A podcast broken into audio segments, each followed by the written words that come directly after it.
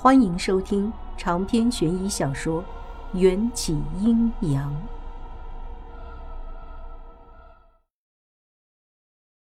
娇娇一定就在这里，而且拖走娇娇的人有很大可能还在这个房间。我贴着墙壁警惕的找了一圈，终于在地下室的最深处发现了两张熟悉的脸：护士长和娇娇。正双目紧闭，面容安详的分别躺在两口棺材里。娇娇，你醒醒！护士长，你们醒醒！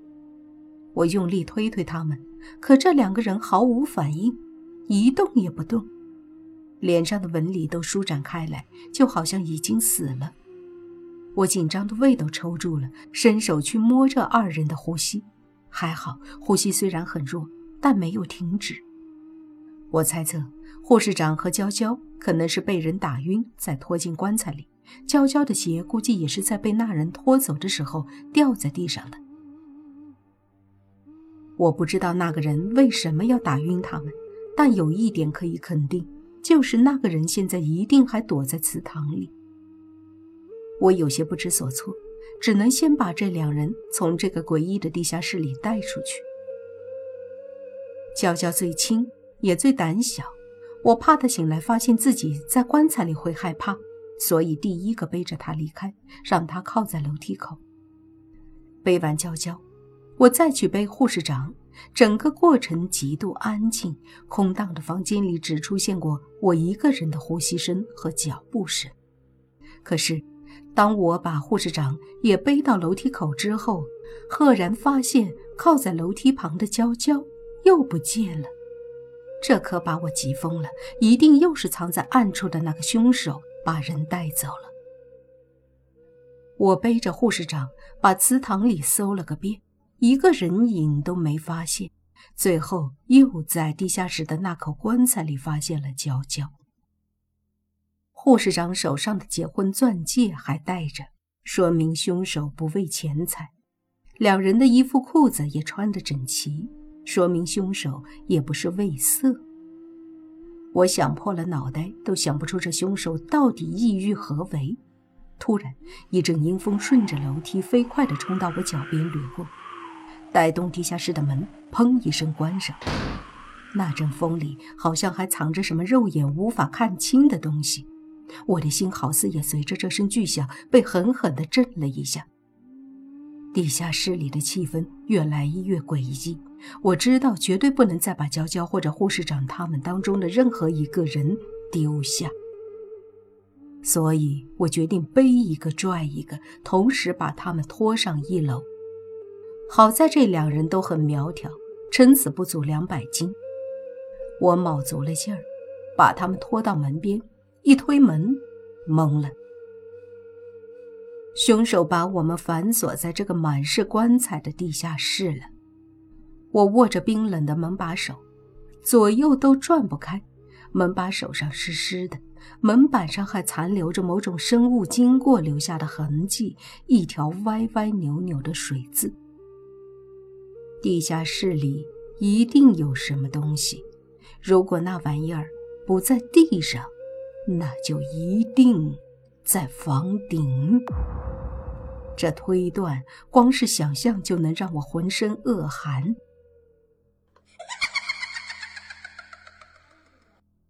一阵许久不曾听见的尖细怪笑出现在我的头顶。我抬起头，一张扁平的人皮倒挂在房顶和墙壁上的接缝间，呈现出一种极度扭曲的直角，吸附着墙面。靠！又是你啊！别来无恙。刚才真是吓死我了。在这样一个放满棺材的地方，无论凶手是人还是鬼怪，都可以轻易吓到我。唯独遇见这张狰狞的人皮，我一点都不害怕。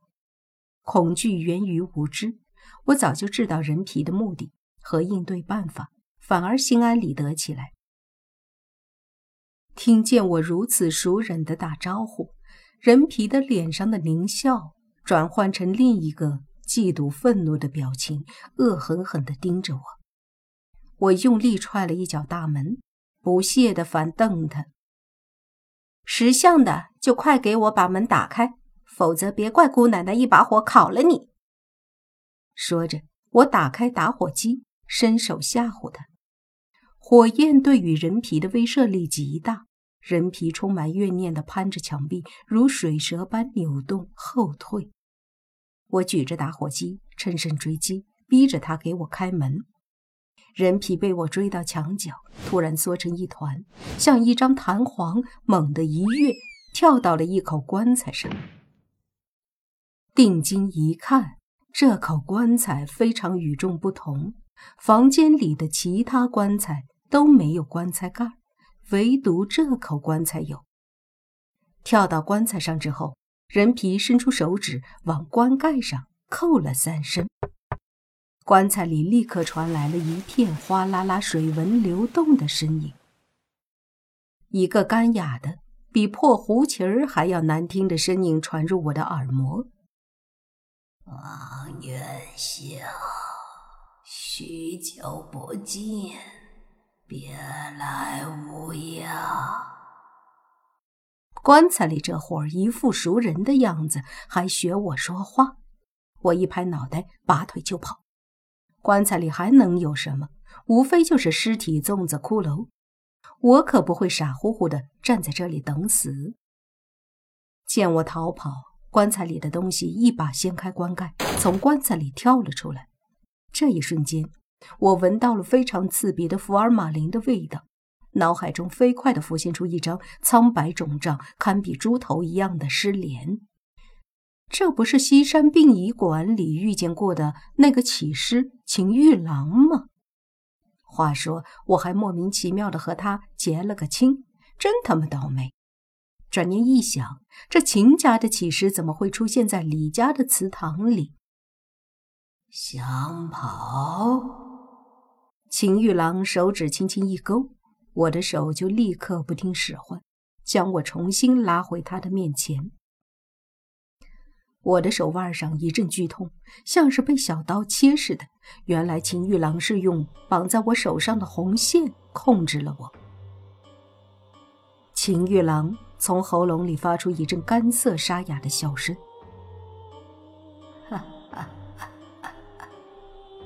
早就说过，你逃不掉。”我吓得有些腿软。强忍着颤抖，狠狠地对上他的眼睛。相比初次见到秦玉郎，这一次他的模样清爽了许多，不再是被福尔马林泡肿成猪头的模样，脸部轮廓分明了些，身形也不那么臃肿了。可我看惯了迎战那张堪比妖孽的脸，秦玉郎的模样变或没变，在我眼里也都是一坨屎似的，没两样。你的眼神让我很不爽。秦玉郎发现了我神色中的鄙夷，手指一用力，我就被红绳牵扯，狼狈地摔在地上。人皮见我吃瘪，幸灾乐祸地发出一串尖锐的嘲笑。我白了人皮一眼，原来你们是一伙的，果然近朱者赤，近墨者黑。你什么意思？人皮竟然开口说话了，说话的声音还特别耳熟。我疑惑地观察人皮的脸孔，发现真的是越看越熟悉，好像是一张经常出现在我生活中的脸。我说你们一样丑。人脸毫不留情的扇了我一巴掌，冷笑：“你这个贱人！”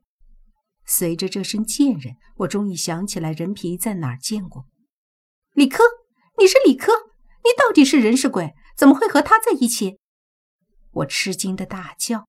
人皮被我识破真面目，恼羞成怒，又想抬手抽我。秦玉郎一个眼神，吓得他不敢造次，如一只受惊的鹌鹑，退到棺材后面。我还在想，如何才能再见到你。你就自己送上门来了，你我二人真是心有灵犀一点通啊！通你个头！心有灵犀这句话从你嘴巴里说出来，简直侮辱了大诗人李商隐。我忍不住心中暗骂，却装得面无表情。说吧，你想干嘛？不会是在停尸间对我一见钟情，爱上我了吧？说到这儿，我恍然大悟。我去，那天就是李科把我弄去停尸间解亲的。秦玉郎被我冷嘲热讽，非但没生气，还悠悠的拍起手：“你确实是我见过最有趣的女人。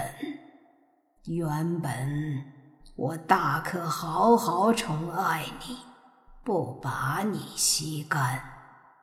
可惜我秦某人这辈子最讨厌。”别人用过的二手货。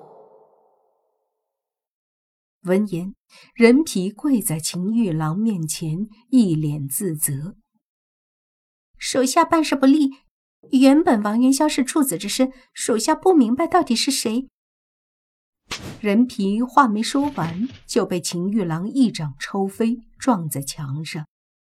但人皮又立刻爬回来，跪在他的脚边：“属下该死。”秦玉郎往地上扔了一把比手术刀还要轻薄的小刀，眼神狠厉。王元宵不是撕烂了你的皮吗？那么这个女人就任你处置。我被秦玉郎手中的红线牢牢捆绑着，动弹不得，连口袋里的黄符也摸不到，急得满头大汗。人皮捡起地上的刀，用和我平行的高度，双腿拖在地上，像蛇一样的游过来。滚开！我知道你害怕火。面对人皮邪恶的嘴脸，我只能用力按着打火机。打火机的外壳已经烫得像一块烙铁，可我不能松手，这是我唯一的武器。人皮一脚踢飞我手里的打火机，用刀尖儿。抬起我的下巴，这张脸长得真不赖，怪不得能把顾安迷得神魂颠倒，从我身边抢走。我听得一头雾水，到底谁是小三儿？别总是抢别人台词，好不好？人皮空洞的眼睛里仿佛向我射出了浓浓的恨意。我从十岁就开始喜欢他，要不是那场火灾。根本就没有你王元宵出场的份儿。他咬牙切齿的诉说着藏在心底的秘密，似乎想让我死个明白。当年那场火，我全身的皮肤都被烧伤，医生很明确的告诉我，烧伤达到百分之七十是不能痊愈的。我爸爸寻遍名医，最后将我带去了美国，做了十余次植皮手术。可我的模样还是非常糟糕，半张脸都没了，连头发都长不出来。身为一个女人，我接受不了一辈子活在丑陋之中。终于有一天，我割腕自杀。濒死之际，主人发现了我，主人给了我第二次生命，并传授我剥皮换皮之术，让我脱胎换骨。你看，我现在这张皮美吗？